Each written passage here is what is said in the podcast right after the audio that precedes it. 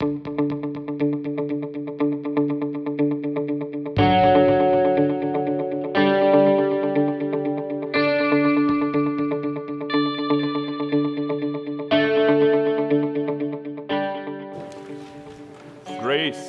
mercy, and peace be yours from our Lord and Savior, our King, Jesus Christ. Dear brothers and sisters, what do the words bark, pound, and rock have in common with each other? Grammar fans, this one is for you. I'd actually, I think I'd be interested to hear all of the different things you might come up with to connect bark and pound and rock. But I'm guessing none of you would get at what I'm thinking of because I think it's just a little too complicated. Here's, here's what it is. And if you were thinking, well, they're all homonyms, then you are absolutely right. Any, anybody, though? I didn't think so. That's okay. What is a homonym?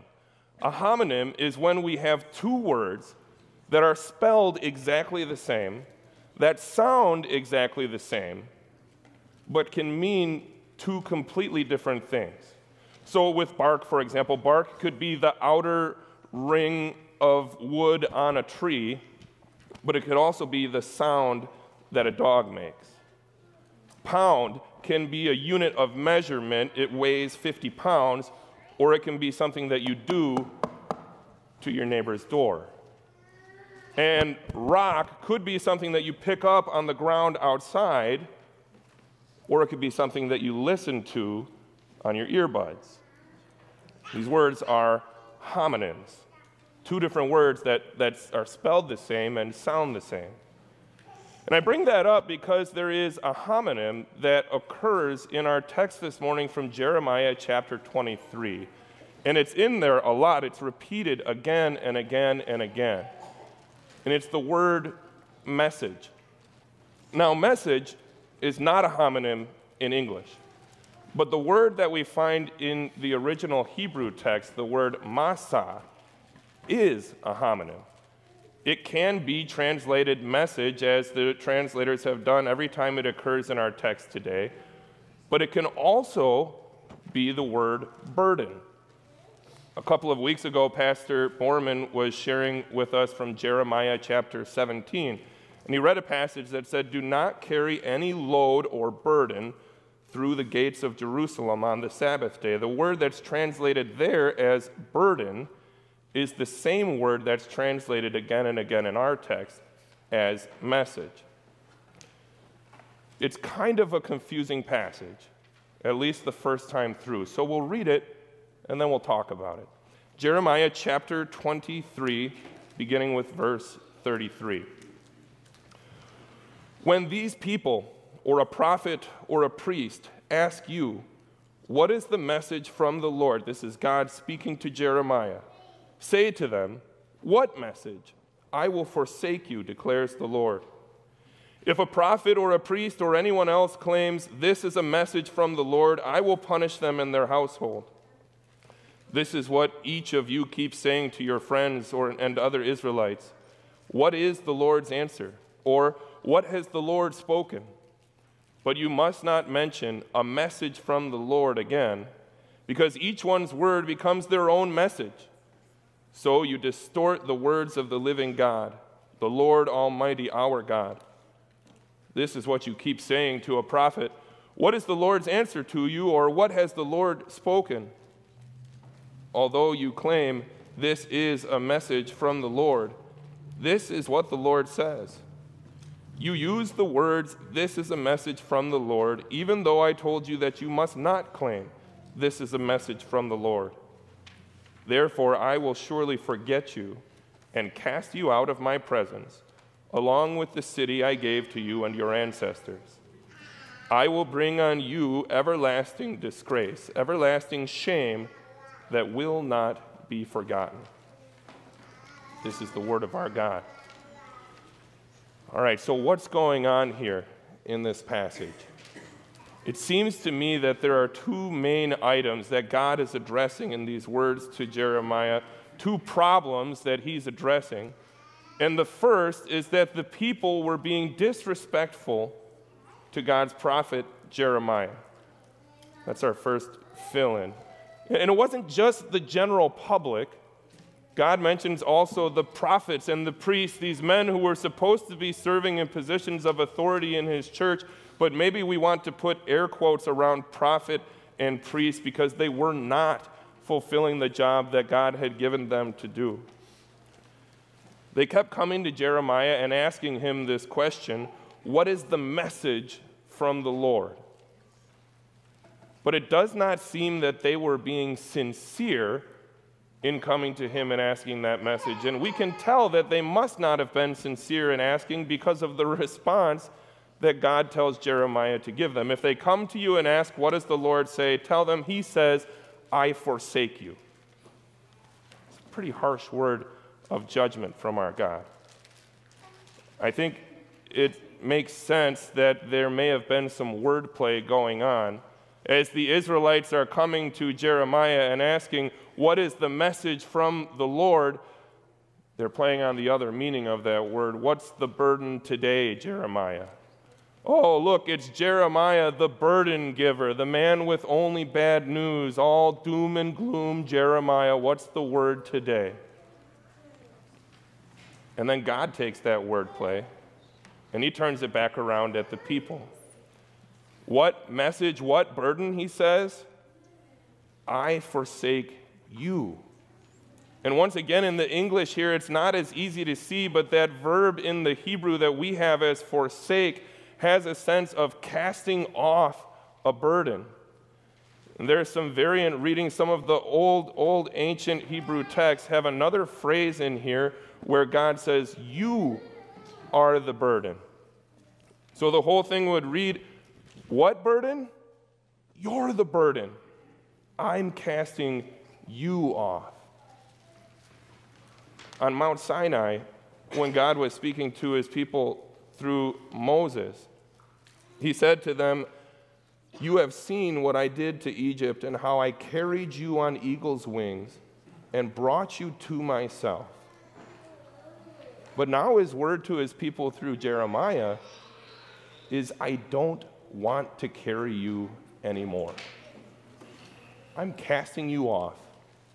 I am forsaking you. It's a pretty heavy message. Can you imagine being Jeremiah?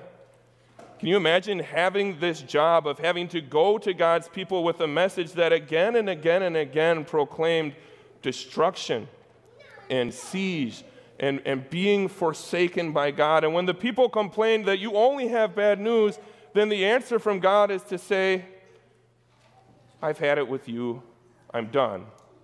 This is the word of the Lord. We're going through a message series right now called Shaped for Survival. How do you think you would survive if you had Jeremiah's job? God's instruction for Jeremiah was simply to continue proclaiming the words that he gave him to proclaim. As, as unfavorable as they would be with the people, no matter how much they disrespected him when they came to him, to simply continue proclaiming the words. If we back up in chapter 23, just a few verses before where we started reading today, in verse 28, God tells Jeremiah, Let the one who has my word speak it faithfully. In other words, the ticket to survival was to continue faithfully proclaiming the word. Jeremiah and a few of God's other Old Testament prophets had the unfortunate job of having to publicly preach to a group of people who were not believers and to preach against them the destruction that God was bringing on them because of their sin. Now, thankfully, you and I do not have Jeremiah's job.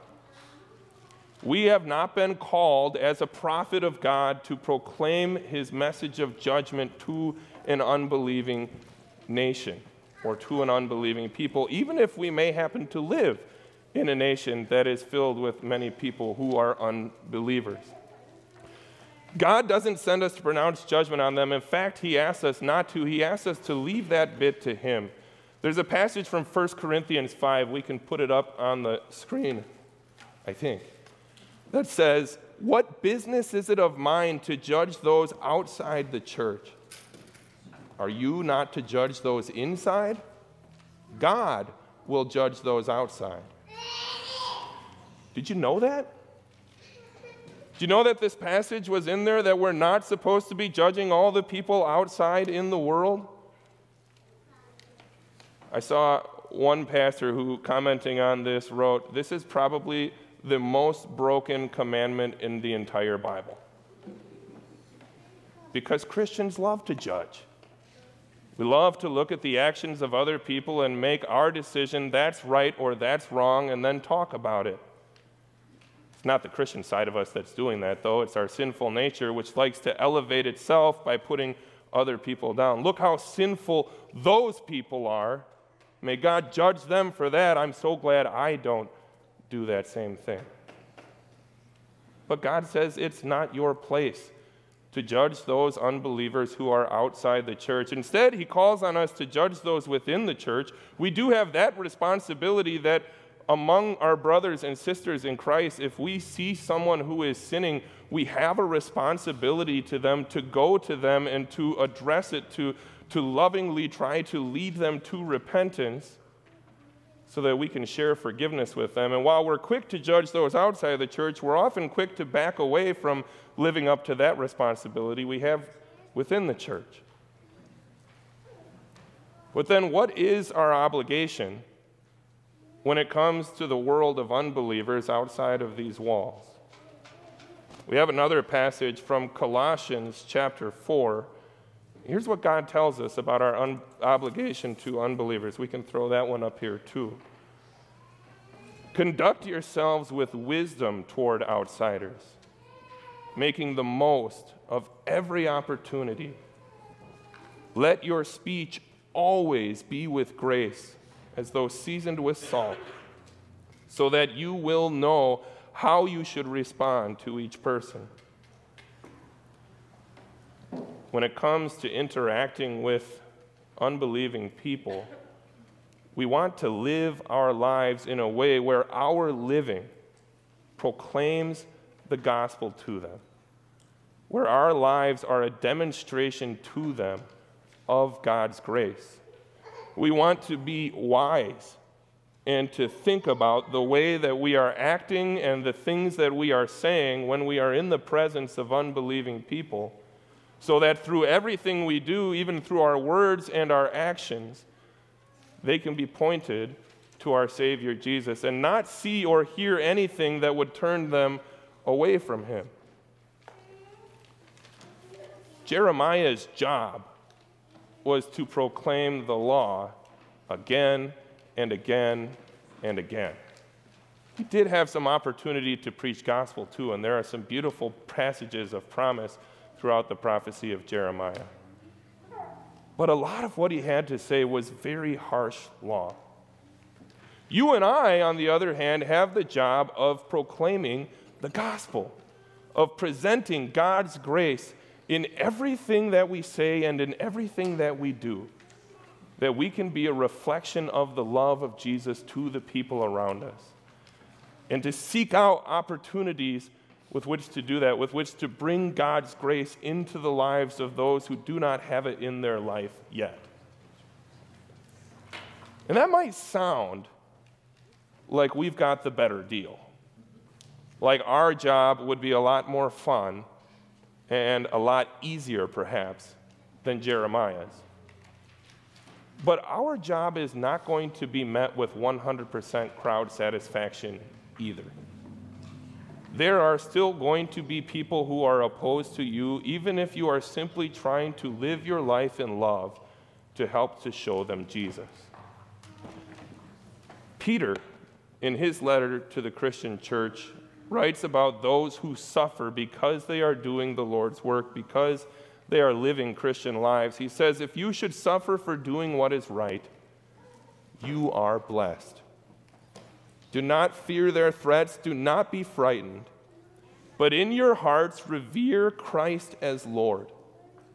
Always be prepared to give an answer to everyone who asks you to give the reason for the hope that you have.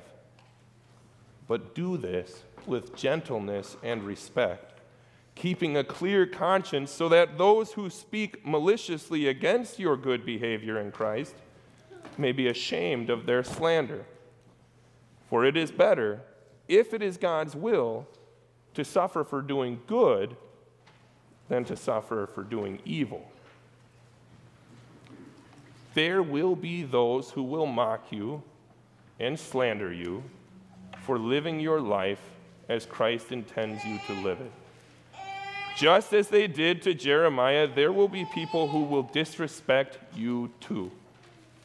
And that's, I think, the next fill in the blank. People will disrespect you too. So, how will you survive when that happens? You may be tempted to respond to evil with evil, to return one insult with another. It's easy to fire back when we're being fired upon. But that isn't what God has called you to do. Or you may be tempted to withdraw, to take your little light and hide it under the bushel so that no one can see it and make fun of you because of it. That isn't what we're called to do either. What did God ask of Jeremiah? Let the one who has my word speak it faithfully. In other words, the ticket to survival is to continue to faithfully proclaim God's word. So, how do we do that? What does it mean to be faithful to God's word? Well, first of all, it means we need to know what God's word says so that we can accurately share it with others, so that we can accurately act it out in our words and our deeds. But also, so that we don't communicate to somebody something and say, This is what the Lord says, when He never actually said it.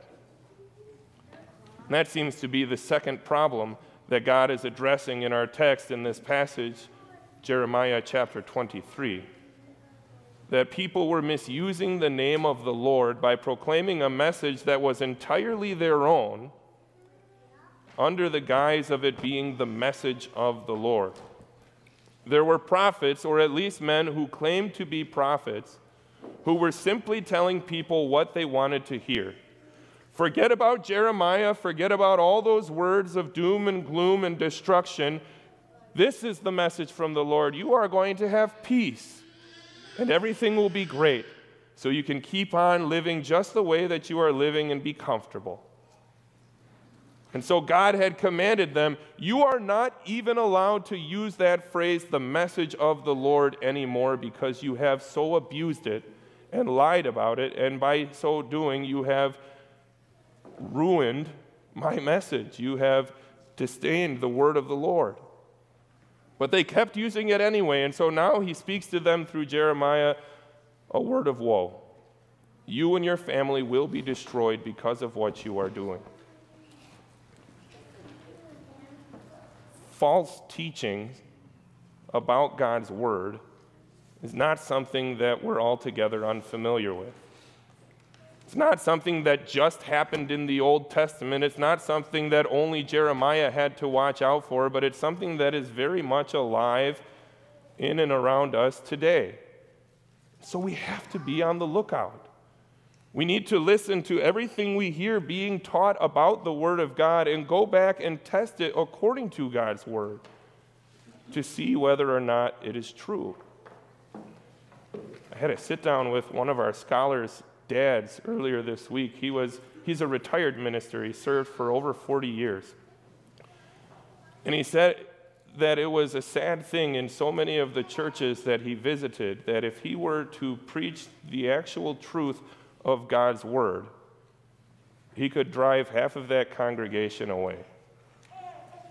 Because they had gathered not to hear the truth, but to hear a message that they wanted to hear false teaching is alive and well today, but it isn't just in churches out there. It's something we have to watch out for on our own. In our Bible study before church, Jim mentioned You go on Facebook and you see all of these posts. If you like this post, then God will do this. Well, where in the Bible did he say that? This isn't God's word. And if we post it, if we share it, even if we click on it, aren't we progressing this false message from the Lord? There are many well intending Christian friends who sit down with another Christian brother or sister to encourage them, to speak to them. And a phrase that we hear a lot today is God has given me a message to give to you, or I have a word of God that I would like to share with you. We need to be careful using phrases like that because that can be a dangerous way to break the second commandment and to misuse the name of the Lord our God. It is possible for God to lay something on our hearts, something that we feel convicted to share now with somebody else as we counsel them, as we encourage them, as we lift them up. But we have to be careful about saying, This is what God said when it might just be something that's a thought that occurred to us. God's Word, given to us in the Bible, is the one source that we have, the one and only source where we can say with full authority, This is what the Lord says. We're in a season right now where a lot of our called workers are receiving calls. And so we have an opportunity to sit down at a table with them and, and to talk things through. And whether it's a situation like that or a counseling situation, whenever we sit down with a brother or sister in Christ, we need to make sure that we let God's word be God's word. And our own thoughts and feelings and opinions be just that our thoughts, our feelings, our opinions. We want to proclaim the word of God faithfully, which means in all of its truth and purity. Luther uses that phrase a lot. We proclaim the word in its truth, which means all of its truth, not leaving anything out. And in its purity, the pure word, not adding anything in. Now, all of this probably sounds more like a sermon that we would have on Reformation Sunday rather than Christ the King Sunday. But I want to go back to the beginning of our chapter, Jeremiah 23, to try and put it all back into perspective where we sit underneath our King. Because this whole 23rd chapter of Jeremiah deals with these false prophets who were preaching a false message, but it isn't all judgment and destruction against them. In the very beginning of that chapter, God gives a beautiful promise that after his nation is led off into exile, there will come a day when he would gather them back together and he would once again place over them faithful shepherds who would faithfully proclaim his word. And we are grateful to be in a church with faithful shepherds to faithfully proclaim God's word among us. But even better than that, even better than men to serve and to lead, God gave another promise a king, a king who would come to save. The days are coming, declares the Lord, when I will raise up for David a righteous branch, a king who will reign wisely and do what is just and right in the land. In his days, Judah will be saved and Israel will live in safety. This is the name by which he will be called the Lord our righteousness. When we are disrespected for living out our Christian faith, when we are dismayed by the false teaching that we hear or see in our midst, we turn ourselves and the people whom God has placed into our lives to the King, to Jesus and to his mighty word. He is our righteousness, clothes us with his righteousness, makes us members of his kingdom, servants to live and to serve under him. And it is his word, the word of our Savior King, that we boldly and faithfully proclaim. Amen. Amen. Now may the God of all peace, that peace which is beyond our human understanding, guard and keep your hearts and minds in Him until the day of everlasting life. Amen.